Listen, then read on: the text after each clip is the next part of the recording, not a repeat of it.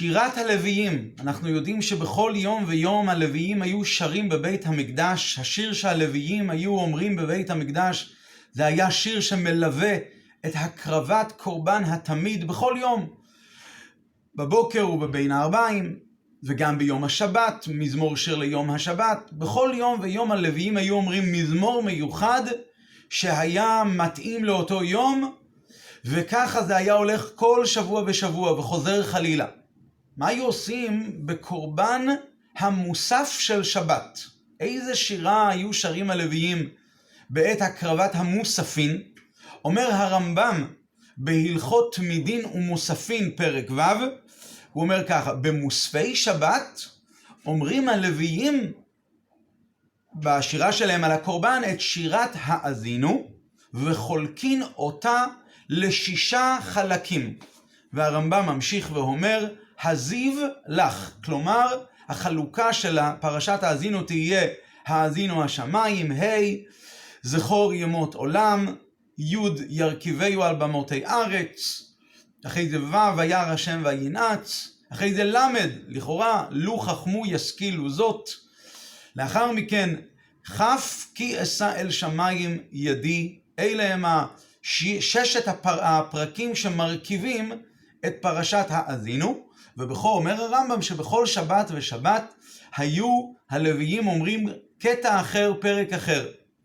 והרמב"ם ממשיך, כדרך שקוראין אותה שישה בבית הכנסת ואומרים פרק בכל שבת, זאת אומרת הרמב"ם מדמה את אה, השירה של הלוויים בבית המקדש לאותה צורה שבו מחלקים את פרשת האזינו בבית הכנסת לשישה.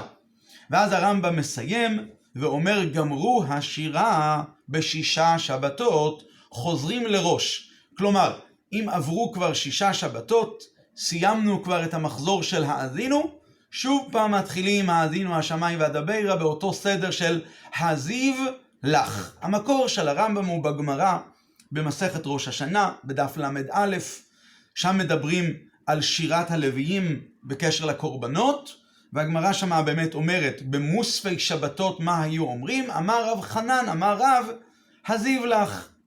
ואז אומר רב חנן, גם זה בשם רב, בשם רבו האמור הרב, כדרך שחלוקים כאן, כך חלוקים בבית הכנסת. כשאנחנו קוראים את הגמרא ואנחנו מסתכלים ברמב"ם, אנחנו רואים כמה וכמה שינויים בולטים לעין. דבר ראשון, הרמב"ם אומר שהמקור הוא כאן, ו... סליחה, המקור הוא בבית הכנסת, וכדרך שחולקים בבית הכנסת, ככה גם חולקים בשירת הלוויים בבית המקדש. מה בא בשעה שבגמרא כתוב הפוך? כתוב בגמרא, כדרך שחלוקים כאן, כך חלוקים בבית הכנסת. כלומר, המקור הוא שירת הלוויים במקדש, שבכל שבת ושבת במוסף היו אומרים קטע אחר, ואותו דבר גם עושים בבית הכנסת. הרמב"ם, אה, הרמב"ם כותב הפוך, וצריך להבין את זה. גם הלשון של הרמב"ם הוא בניסוח שלו. בגמרא כתוב כדרך שחלוקים כאן, והרמב"ם כותב כדרך שקוראים כאן, חלוקים או קוראים. וחוץ מהשינויים הקלים האלה, שזה לא כל כך קלים כמו שתכף נראה, יש כאן גם תוספת של הרמב"ם, דבר שלא כתוב בגמרא, ובשתיים, דבר ראשון האריכות. אומרים, מה היו אומרים הלוויים בעת שירת הלוויית אה, הקרבת קורבנות המוספין? שירת האזינו והיו חולקים אותה לשישה הזיב לך. שפה ארוכה קצת, בא בשעה שהגמרא אמרה, הזיב לך. מה היו אומרים? הזיב לך. כלומר, הגמרא מבינה שהלומד מבין מיד שהכוונה היא כמובן לשירת האזינו. הרמב"ם מעריך וכותב, היו חולקים אותה לשישה הזיב לך. ושנית, בגמרא כתוב רק את העניין הזה שחולקים אותה לשישה הזיב לך, והרמב"ם מוסיף ואומר שבעת שמסיימים, גמרו לקרוא את, שישה פר... את, את ששת הפרקים, אחרי שישה שבועות, חוזרים לראש, זה דבר שלא כתוב בגמרא. וצריכים להבין את השינויים האלה של הרמב"ם. האמת היא שכנראה בשינויים האלה עונה הרמב"ם על שאלה יסודית, תמיהה כללית, על כל הנושא הזה שאנחנו עוסקים בו. שירת האזינו, פסוקי האזינו והקורבנות. מה לפסוקי האזינו ולקורבנות? הרי התוכן של הפרשה הזו בגדול מדבר על תוכחה. הפרשה הזאת מדברת באריכות רבה על הצרות שהיו לעם ישראל ועל כל הדברים שעתידים להיות לעם ישראל. אז איך זה מגיע לשירה על הקורבנות? אין אומרים שירה אלא מתוך שמחה. מדובר כאן על תוכחה או מדובר כאן על דברי שמחה? מעניין שבאמת ברמב"ם בהלכות תפילה, לא בהלכות מדין ומוספין, בהלכות תפילה, אז הרמב"ם אומר, כל העולה לקרות בתורה, הרמב"ם נותן כללים לקריאת התורה. מי שעולה לקרוא בתורה, תמיד תמיד פותח בדבר טוב ומסיים בדבר טוב. ואז הרמב"ם אומר, רגע, מה עם האזינו? אבל פרשת האזינו קורא הראשון זכור ימות עולם, ואחרי זה הרמב"ם הולך ומונה בפרטיות איך מחלקים אותה, כך שבעצם הרמב"ם שואל, ולמה פוסקין בה בעניינות אלו? מפני שהם תוכחה כדי שיחזרו בתשובה. כלומר, לפי הרמב"ם, הרמב"ם מסביר, אני יודע שבאמת האזינו פותחים בדבר לפעמים שלילי ומסיימים בדבר שלילי, אבל בגלל שאנחנו רוצים שהעם יחזרו בתשובה, לכן אנחנו חורגים מהכלל של קריאת התורה של לפתוח בדבר טוב ולסיים בדבר טוב. הנה לנו ברור שהרמב"ם מבין מיד שמדובר כאן בדברי תוכחה. אז השאלה שנשאלת היא, תוכחה ושירה זה לא, זה לא רק שזה לא היינו הך, זה גם תרתי דה סתרי, זה שתי דברים שהם סותרים זה את זה. מעניין שהרמב"ם בהלכות חנוכה, כאשר הוא מדבר על מצוות הלל, מצוות קריאת הלל, מתי בדיוק קוראים את ההלל ואיך קוראים את ההלל בחגים ובמועדים. אז הרמב"ם כותב, למה באמת בראש השנה וביום הכיפורים לא, אין קוראים שירת הלל? אז הרמב"ם אומר, לפי שהם ימי תשובה ויראה ופחד, לא ימי שמחה יתרה. הנה לנו שכאשר זה ימים, כאשר מדובר על עניינים של שמחה, זה לא הולך ביחד עם ימי תשובה ופחד. בכל אופן, עלינו באמת להבין מה באמת הקשר בין שירת האזינו, פסוקי האזינו, לשירה של הלוויים על קורבנות המוספים. מעניין שהרמב"ן גם הוא נדרש לשאלה, לשאלה הזו, הרמב"ן רבינו משה בן נחמן, הוא מדבר בפירוש שלו על התורה בפרשת וילך, הוא אומר למה פסוקי האזינו נקראו בשם שירה בכתוב? למה התורה קוראת ועתה כתבו לכם את השירה הזאת שבפשטות זה הולך על שירת האזינו? הוא אומר שישראל יאמרוה תמיד כשיר בשיר ובזמרה. כלומר, קוראים את זה בהתאמה מיוחדת, וכן נכתבה כשירה. בספר התורה זה נכתב בשתי טורים, כמו שירת אז ישיר, כי השירים יכתבו בהם הפסק במקומות הנעימה. כלומר, צורת הכתיבה מבטאת שקוראים אותה בנעימה מיוחדת. טוב, זה אולי מסביר למה זה נקרא בתורה בשם שירה, אבל זה עדיין לא טעם מספיק למה לקבוע אותה כשירה על הקורבנות. הרי לגבי הקורבנות זה לא רק שזה נכתב כמו שירה, אלא זה צריך להיות תוכן של שירה. וה, והראיה, כל שאר השירות של הלוויים בשאר ההזדמנויות, בתמידין של שחר ובתמידין של בין הארבעים, ביום הראשון להשם הארץ ומלואה, שהקדוש ברוך הוא היה יחיד בעולמו, בכל אופן, כל השירים שאנחנו יודעים משירת הלוויים בדרך כלל הם שירים שמבטאים גדולה, גדלות השם, שבח והודיה, ואילו כאן מדברים על תוכחה לעם ישראל, באמת צריך להבין את זה. ואגב, כשהתרגום, תרגום אונקלוס, הוא כותב באמת על המילה שירה, אז הוא כותב תושבחת. ובאמת בתרגום, תרגום אונקלוס, כאשר הוא, בפירוש שלו לשיר השירים, בפתיחה לשיר השירים, אז הוא מונה את אה, עשר השירות שנאמרו בעולם הזה, שכולם, והתרגום אומר שכולם הם טובות, הם טובות השם, חסדי השם. חלק מהשירות הללו זה באמת מזמור שיר ליום השבת, שהאדם הראשון שורר ביום הראשון, וזה באמת אחד משירי הלוויים ביום השבת, בתמיד, לא במוסף. אבל בכל אופן, אוקיי, אז התרגום טוען שזה תושבחת, אבל השאלה היא, מה ההסבר בזה? מדוע באמת התוכחה הזאת לישראל מכונה בשם שירה, מכונה בשם תושבחתא. אז האמת היא שבנוגע לכללות הפרשה כולה בתואר שירה, אפשר לומר שזה על שם הגאולה הכל הולך אחר החיתום, זה הולך אחרי הגאולה המובטחת שמופיעה בסוף שירת האזינו. אשיב נקם לצרי, כי דם עבדיו, הרנינו גויים עמו, כי דם עבדיו ייקום. ואותו דבר גם בהתחלה של פרשת האזינו, שבה מדובר על הטובות של השם, ירכיבהו על במותי ארץ, ויאכל אה, תנובות שדי, ויניקהו דבש מסלע, ושמן מכל משצור, דברים גדולים מאוד. אז אפשר אולי באמת כן להסביר בצורה כללית על כל הפרשה כולה. אבל כאשר אנחנו מדברים על שירת הלוויים, אחרי שלמדנו ברמב"ם ששירת הלוויים מחולקת לשישה, אז לו היינו קוראים את כל פרשת האזינו כל שבת ושבת על המוספין, אגב, יש כזו דעה, כמו שתכף נראה, יש דעה כזו בגמרא, לו ככה היינו נוהגים, היינו אומרים בסדר, יש בהתחלה ובסוף ענייני, אה, אה, תוך, ענייני הודיה וענייני תושבחתא, שזה בעצם שירה.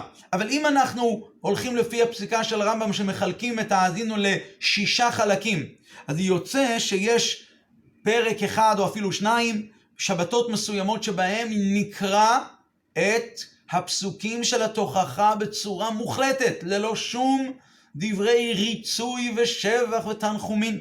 איך אפשר לקרוא לזה באמת שירה? וכאמור לעיל, בגמרא יש דיון על כל העניין הזה, האם באמת קוראים את הפרשה הזו של האזינו בכל שבת ושבת בשירת הלוויים, את כולה, או שמחלקים אותה להזיב לך, ובאמת ככה, אה, באמת ככה אה, נפסק להלכה. אולי באמת נאמר שהסברה שאומרת לקרוא את כולה בכל שבת ושבת על המוספין, זה בגלל שבאמת, מה פירוב, מה פתאום יש כאן שירה, מה, מה פתאום משתמשים בשירה לפסוקי תוכחה, ולכן זו סברת אותו מאן דאמר שסובר, שיקראו את כולה בכל שבת ושבת, אבל כמובן לפי הפסיקה ההלכתית שאנחנו קוראים אותה, כול, רק אה, אה, פרק פרק בכל, אה, ש, במחזוריות של שישה שב, שבועות, אז באמת יוצא שיש כמה וכמה שבתות שהן נטו מוקדשות לתוכחה לישראל, איך אפשר לקרוא לזה שירה. טוב, נקודת הדברים אה, היא על ידי שאולי נחזור עוד פעם לחלוקה הזאת של הזיב לך. מה זה בדיוק הזיב לך? אז אמרנו, ה' זה האזינו השמיים, ז' זה זכור ימות עולם, י' זה ירכיבהו על במות הארץ, ו' העלייה הרביעית שקוראים בכל שבת, בשבת האזינו או בשבת הרביעית, וירא השם וינץ, איפה זה מסתיים? בלמד. הזיו לך. מה זה הלמד? הלמד, אז רש"י אומר שזה הפסוק לולי כעס אויב.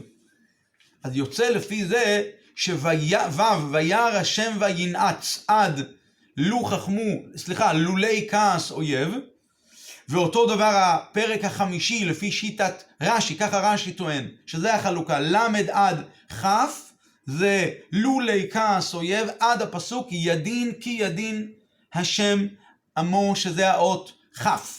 אז לכאורה באמת יוצא לפי דברי רש"י שיש כאן פרק שכל כולו מוקדש לעונשים לישראל, לתוכחות, ובאמת קשה באמת להבין את זה. אבל אם נאמר שהחלוקה היא קצת שונה, ה', ז', י' וו', הזיו, הוא באמת אותו דבר. הרמב"ם סובר כמו רש"י, אותה חלוקה. האזינו השמיים, ירכיבהו על במותי ארץ, אמ, זכור ימות עולם, ירכיבהו על במותי ארץ, וירא השם וינץ.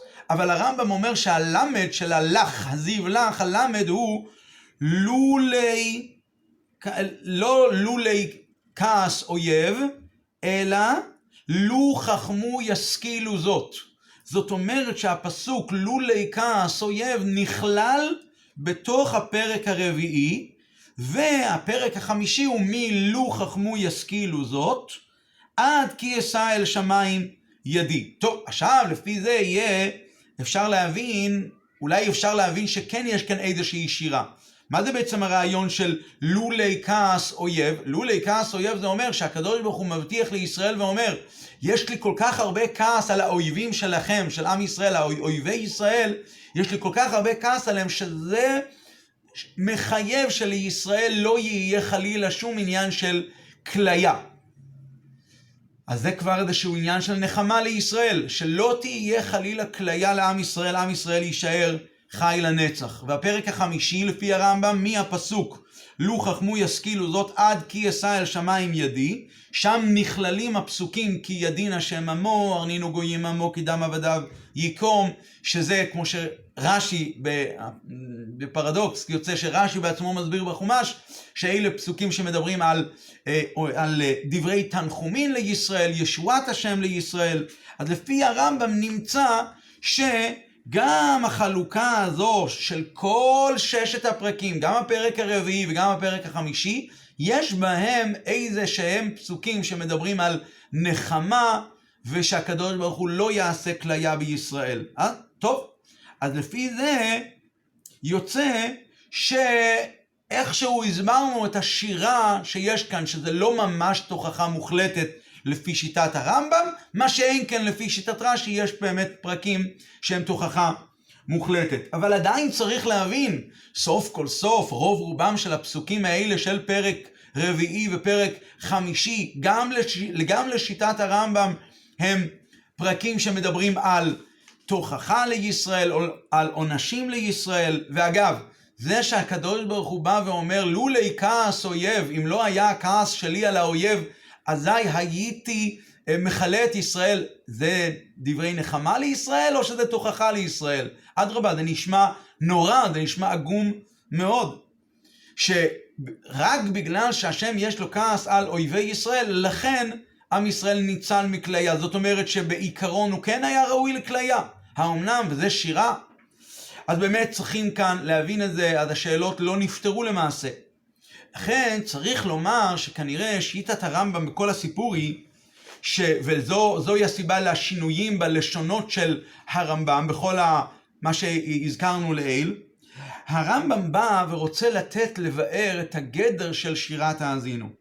הוא אומר ששירת האזינו היא למעשה לא פרקים פרקים נפרדים וכל פרק הוא יחידה בפני, היא יחידה בפני עצמה, אלא אומר הרמב"ם, והבה ונקרא את לשונו מההתחלה עוד פעם, במוספי שבת, זאת אומרת, בכל אחד מהם, בכל אחד ממוספי שבת, אומרים שיר התאזינו. עוד לפני הפירוט, נותן לנו כאן כותרת. זאת אומרת, כל פרק ופרק ש- שייך לשירת האזינו. שירת האזינו זה חפצה אחת. יש לחפצה הזאת אה, מילה אחת, האזינו. שירת האזינו. על, הג... על הגברא, על האדם, על הלוויים, יש חובה לחלק אותה לשישה שישה ולחזור עוד הפעם ולקרוא אותה שוב. אבל בעיקרון, שירת האזינו היא גדר אחד, היא עניין אחד, שירת האזינו. זה ציווי אחד. זה ציווי אחד על שבט לוי, ששבט לוי יקרא את שירת האזינו, בפועל אנחנו מחלקים את זה לשש שבתות. מה היסוד הזה של... מאיפה הרמב"ם לקח את היסוד הזה? ששירת האזינו היא בעצם עניין אחד ולא חלוקה חלוקה של פרקים פרקים. מהעובדה שהגמרא שואלת, האם שירת האזינו נקרא בכל שבת ושבת כולה, או שנחלק אותה להזיב, להזיב לך, וככה באמת נפסק להלכה. אבל אומר הרמב"ם, כשהרמב"ם לומד את הגמרא הוא רואה שבעצם זה שיש לגמרא שאלה משאלת הגמרא אנחנו מבינים שיש מקום לומר ששירת האזינו היא תיקרא כולה כאחד. למה שנחשוב ככה? או למה שנחשוב שזה יהיה שישה שישה? מה, מה כאן הרעיון? אלא מה הרמב, הרמב"ם רואה כאן מלשון הגמרא שבעצם שירת האזינו היא שירה אחת. ובאמת מהצד הזה, ש... ולכן היה מהראוי שיקראו אותה כולה כאחד. רק בכל זאת אנחנו אומרים שהפסיקה הייתה לא לקרוא, לא לקרוא אותה כולה כאחד בכל מוסף של שבת, אלא לחלק אותה שישה שישה. אז הרמב"ם אבל דבר ראשון נותן לנו את הגדר. שירת, ה... ואומרים שירת האזינו, מוספי שבת, כל מוסף בשבת, כל מוסף במוסף, גם מוסף ספציפי של שבת ספציפית, אומרים שירת האזינו. ואז הרמב"ם ממשיך, וחולקין אותה לשישה פרקים הזיו לך, כדרך שקוראין אותה שישה בבית הכנסת. ושאלנו מקודם למה הרמב"ם משנה מלשון הגמרא. בגמרא כתוב שבית הכנסת נלמד מהמקדש, והרמב"ם אומר, לא, כדרך שקוראים אותה בבית הכנסת. למה? כי הרמב"ם רוצה להדגיש, בלשון הזו של הרמב"ם רוצה להדגיש שבעצם, כמו בבית הכנסת שזה שירה אחת, של שבת אחת, שבת האזינו, שבת הקרובה, אנחנו נקרא את כל האזינו כולה, בפועל נחלק אותה לשישה עולים, לשישה קרואים. אבל בעצם, לכן הרמב"ם אומר, כדרך שקוראין אותה, לא חלוקין, קוראין אותה. זאת אומרת, בעצם זה אמור להיות קריאה אחת. רק שבפועל אנחנו קוראים אותה שישה שישה כדרך שקוראים בבית הכנסת. אז האמירה שהלוויים אומרים במוספי השבת של כל שבת ושבת זו אמירה אחת, זו שירה אחת, שירה תאזינו. רק בפועל אנחנו מחלקים אותה לשישה אה, פרקים, ועל ידי זה אנחנו משלימים את זה, ולכן, אה, אה, אגב, רואים דבר מעניין. הרמב"ם כותב בהלכה הבאה, אחרי שהוא בהלכות מדין ומוספים, אז הרמב"ם אומר, ראש חודש שחל בשבת, מה עושים? איזה שירה יאמרו על המוספין? אז הרמב"ם אומר, שירה של ראש חודש דוחה שירה של שבת. ולכן, מתי, ולכן, מתי אפשר לומר ששירת האזינו תתקיים? רק כאשר יגמרו אותה במשך שישה שבתות. ולכן הרמב"ם חייב להדגיש, שמכיוון שהדין הזה של השירה זה לא שבכל שבת אומרים איזשהו עניין בפני עצמו, הזיו לך, מהזיו לך, איזה עניין בפני עצמו, כעניין בפני עצמו. לא, ממש לא, אנחנו אומרים שירת האזינו כולה, רק שמחלקים אותה בפועל לשישה שישה, לכן הרמב"ם מדגיש, למרות שבגמרא זה לא כתוב, גמרו השירה בשישה שבתות, חוזרים לראש, חוזרים לראש בדווקא, כי זה לא, אם זה היה עניין ספציפי של פרקים פרקים, אז יכלנו לומר, טוב, אחרי שסיימנו נחזור לאיפה שבא לנו, איפה שאנחנו אה, רוצים, איפה שמתחשק לנו. אומר הרמב"ם, לא, זה שירה אחת. גמרת את השישה שבתות, אנחנו חוזרים כעת לראש, ה, אה, לראש האזינו, להאזינו השמיים והדברה. ומה באמת, אחרי הכל, גם אם אנחנו באמת הבנו את העניין הזה, והבנו שהנקודה המשותפת של אה, שירת האזינו, יש כנראה איזה כאן משהו משותף. מה באמת המשהו המשותף שיש לכל שירת האזינו שהופך אותה לגדר אחד? אז נקודת הדברים היא ששירת האזינו היא, כמו שהספורנו אומר, הספורנו אומר ככה, המכוון בשירת האזינו, להגיד צדקת הקל יתעלה.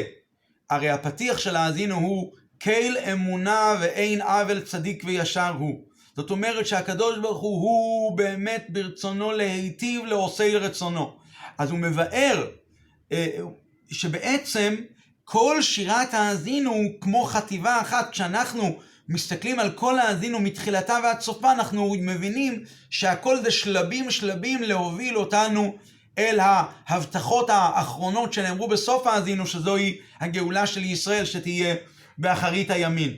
אחרית הימים. אז למעשה התוכן של שירת האזינו זה למעשה דין וחשבון, השם כאילו נותן דין וחשבון מההנהגה שלו עם עם ישראל, כולל גם החטאים, כולל גם העונש על החטאים.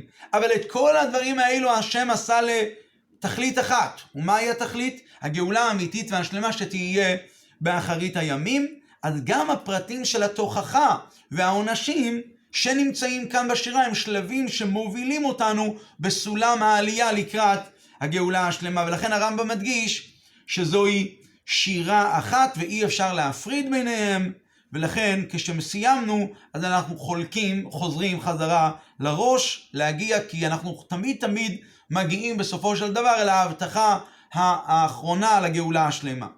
אלא שלפי זה צריך להבין הפוך. אם שירת האזינו עניינה הוא בעצם חטיבה אחת, אז אדרבה, מה, מה אנחנו מרוויחים בזה שאנחנו מחלקים אותה להזיב לך לשישה אה, פרקים? יש לומר שבעניין הזה שירת האזינו דומה לשירה שהלוויים היו שרים במשך ששת ימי המעשה בעת הקרבת התמידים. רק מה? במשך ימי החול שירת האזינו והתוכן שלה היה על גילוי האלוקות בתוך הבריאה. כל פרק ופרק מאותם פרקים שהשירים שהיו הלוויים אומרים בבית המקדש, ביום הראשון היו אומרים להשם הארץ ומלואה עד להגיע ליום השבת, מזמור שיר ליום השבת שבו שבת השם מכל מלאכתו. הסך הכללי של כל ששת ימי המעשה הם גילוי אלוקות של הקדוש ברוך הוא בעולמו, איך השם מתגלה בבריאה, עד שמגיע יום השבת שבו השם שבת ממלאכתו, ואז מדובר כאן על משהו שהוא מעל הבריאה. עכשיו, כאשר אנחנו, ואנחנו הרי לומדים עכשיו על השירה שהלווים היו אומרים בעת הקרבת מוספי השבת, כלומר ביום כזה שהוא שבת, מעל הבריאה. לכן צריך לומר שהתוכן של השירה הזו הוא אותו רעיון, רק גילוי אלוקות של השם בקשר עם ישראל ובקשר עם התורה, ששניהם הם למעלה ובמקורם הם נעלים ומרוממים ובאו מעל הבריאה, שהרי הם עלו במחשבה. וכמו שבששת ימי החול יש, שישה פרט, יש שש פרטים על גילוי אלוקות בבריאה, גם בשבת, מקביל לאותם ששת ימי המעשה, יש גילוי אלוקות, אבל לא בבריאה, אלא גילוי אלוקות ביחס לישראל וביחס לתורה, והם מכוונים זה כנגד זה. החלק הראשון של שירת האזינו יבטא גילוי אלוקות מסוים בתורה, וככה גם ביום השני וביום השלישי, ואותו דבר בשאר הימים, ולכן נתחלקה שירת האזינו לפרקים פרקים, לשש פרקים הזיב לך, למרות שהתוכן שלהם הוא לכאורה אחד, כי בכל חלק וחלק מודגש צד אחר בהתגלות האלוקית של הקדוש ברוך הוא כמובן בתורה ובישראל עם קרובו.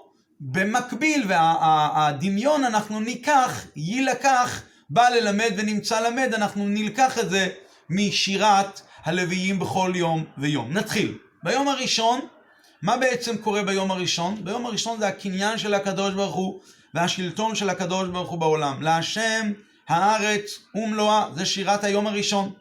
מה התוכן של השירה הזו? לדוד מזמור להשם הארץ ומלואה, תיבל ויושבי בה, הקנה הקדוש ברוך הוא שליטה מלאה בעולמו. העולם הפך להיות לשלטונו, לקניינו של בורא עולם, של השם, והוא שולט בו שלטון מלא. אז במקביל לזה גם היה השירה של האזינו. האזינו השמיים והדברה, ותשמע הארץ עם רעפי יערוף כמטר לקחי.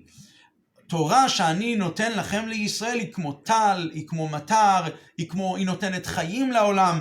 רש"י אומר, זאת אומרת המציאות של עם ישראל והמציאות של התורה זה, זה חיות, זה גילוי אלוקות בעולם.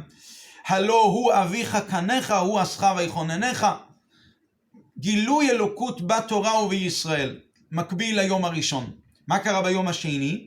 ביום השני הפעולה כבר באה לידי גילוי, ביום הזה כבר שרו הלוויים על הבריאה עצמה ועל ההתגלות בבריאה, גדול השם ומהולל מאוד בעיר אלוקינו הר קודשו, אז הגמרא אומרת שחילק מעשיו, ביום השני היה הפרדה בין מים למים, חילק מעשיו, מלך עליהם.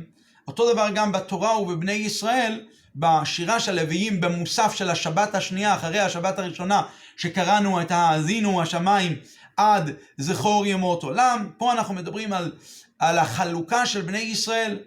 זכור ימות עולם, בינו שנות דור ודור, שאל אביך ויגדך, זקניך ויאמרו לך, בהנחל עליון גויים בהפרידו בני אדם, יצב גבולות עמים למספר בני ישראל. אנחנו לומדים כאן על החלוקה שהשם מחלק את עם ישראל והוא שולט בישראל ומולך עליהם, כי חלק השם עמו יעקב חבל נחלתו, עם ישראל קיבל את עולו של הקדוש ברוך הוא. הפעולה הזאת ממש ממש דומה לשירת הלוויים ביום השני. חילק מעשיו ומלך עליהם. ביום השלישי השירה הזאת מבטאת את הגדולה של הקדוש ברוך הוא בהנהגה של אה, בני ישראל, בהנהגה שלו, ב, ב, סליחה, זה בחלק השני, בחלק הזה מדבר על ההנהגה של בני ישראל, הירכיבהו על במותי ארץ, ויאכל מתנובות שדי, ויניקי דבש מסלע. החלק השני, היום השני מדבר על גדולת ישראל, זה ממש ממש כמו גדול השם ומהולל מאוד ששרים הלוויים ביום השני. טוב, סיימנו את היום השני, נעבור ליום השלישי. גבורה, העלם, זה מה שאנחנו רואים ביום השלישי.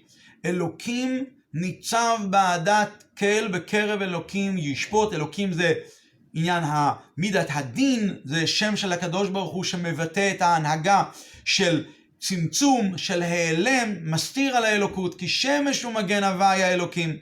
שם אלוקים הוא נרתיק, הוא מגן, הוא מסתיר על הגילוי האלוקי של שם הוויה. וזה למעשה היום השלישי. זה הנקודה של היום השלישי, גבורות, צמצומים. ובאמת בגמרא כתוב שהסיבה ששרים ביום השלישי את אה, השירה הזו זה בגלל שביום השלישי גילה ארץ בחוכמתו, הכין תבל בחוכמתו. זאת אומרת ביום הזה נתגלתה בעולם הארציות שהיא מכסה ומעלימה על האלוקות שבעולם. אותו דבר גם הלוויים בשירתם בשבת השלישית של האזינו, אחרי שהם שרו האזינו וזכור ימות עולם וכולי, אז הם מדברים על אה, ירכיבי על במות הארץ, אבל אחרי זה הוא מדבר על, אה, בשלב מסוים, ותשכח קהל מחול אליך. השם מעלים את עצמו, מסתיר את עצמו, ואז בני ישראל שוכחים מהקדוש ברוך הוא, יש העלם והסתר שנוצר על האלוקות.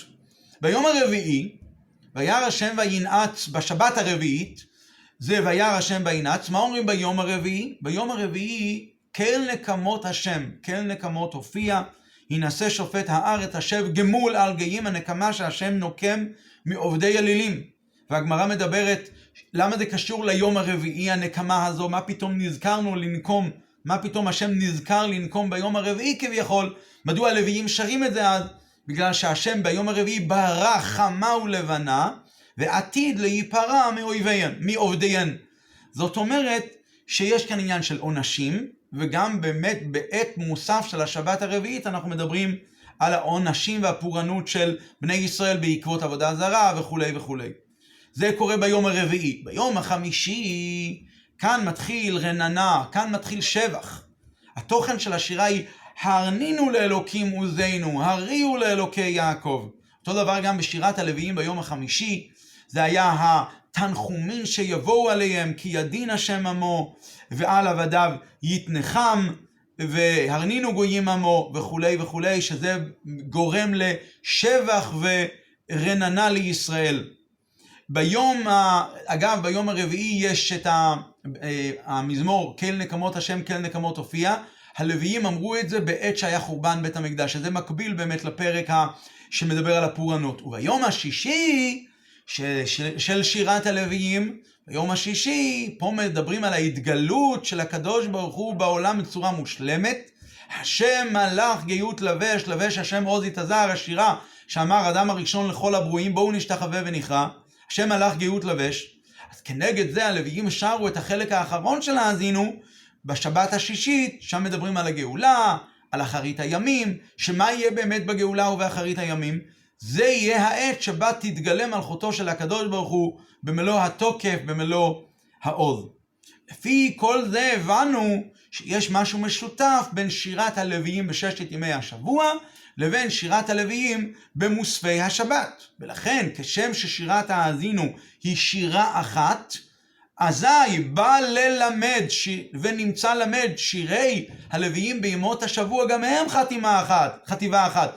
כמו ששירת האזינו היא שירה אחת שהולכת ועולה ובסופו של דבר כל השלבים, גם השלבים של הירידה בסופו של, בסופו של דבר מובילים אותנו אל הגאולה העתידה, אותו דבר השירות בימות החול הם חטיבה אחת. וכשם שהחלקים האמצעיים של האזינו, שהם מדברים על החטאים ועל הפורענות, אבל הם לא חלק בפני עצמם, אלא הם שלבים בהתקדמות אל הגאולה השלמה, אותו דבר השירה של היום הרביעי, שזה הנאמר בעת חורבן בית המקדש, כן נקמות השם. השירה הזו היא לא באמת באמת עומדת בפני עצמה, אלא היא שלב בהתקדמות לקראת גילוי המלכות של הקדוש ברוך הוא, שתהיה בשלימות, כמו שהיא מתוארת ביום השישי, השם הלך גאות לבש. עכשיו לפי כל זה הבנו מדוע שירת האזינו באמת נקראת בשם שירה. כי כל המהות שלה היא עלייה, עלייה, עלייה לקראת הגאולה העתידה, שאז יהיה גילוי כבודו של השם בתוך בני ישראל, וגם אותם חלקים שלא מדברים על זה בצורה מפורשת, גם הם מסתבר, הם שלבים שמכינים אותנו אל היום שכולו שבת ומנוחה לחיי העולמים. בדרך כלל שבת האזינו נקראת בשבת תשובה, שבת תשובה היא תשובה מתוך שמחה, בדרך כלל עשרת ימי תשובה מול שאר ימות, השבוע, ימות השנה זה נקרא תשובה עילאה, בניגוד לתשובה תתאה, תשובה תחתונה שיש בשאר ימות השנה. אבל אם ניכנס לפרטיות יותר, אז עשרת ימי תשובה זה תשובה תתאה, ושבת תשובה, שבת תשובה זה שבת שהיא אה, תשובה עילאה, מבואר בספרים, שתשובה תתאה זה תשובה שהיא תחתונה, תשובה שנעשית מתוך מרירות, מתוך שברון לב. לעומת זאת תשובה עילאה, תשוב הנפש אל מקורה ולשורשה. יהודי קולט כאן איך שהנשמה שלו למעשה ירדה למטה כדי לכאורה לרדת, אבל בעצם הוא צריך להשיב אותה אל אה, הדבקות עם הקדוש ברוך הוא כמו שהיה לו לפני כן. שובה ישראל עד השם אלוקיך. התשובה כזו היא נעשית מתוך שמחה, תשובה הילאה כתוב בתניא שהיא נעשית מתוך שמחה רבה, שמחה גדולה. לכן אנחנו אומרים את שירת האזינו, ואז הכל מסתדר. שיהיה לנו גמר חתימה טובה ושנה טובה ומתוקה לנו ולכל בית ישראל.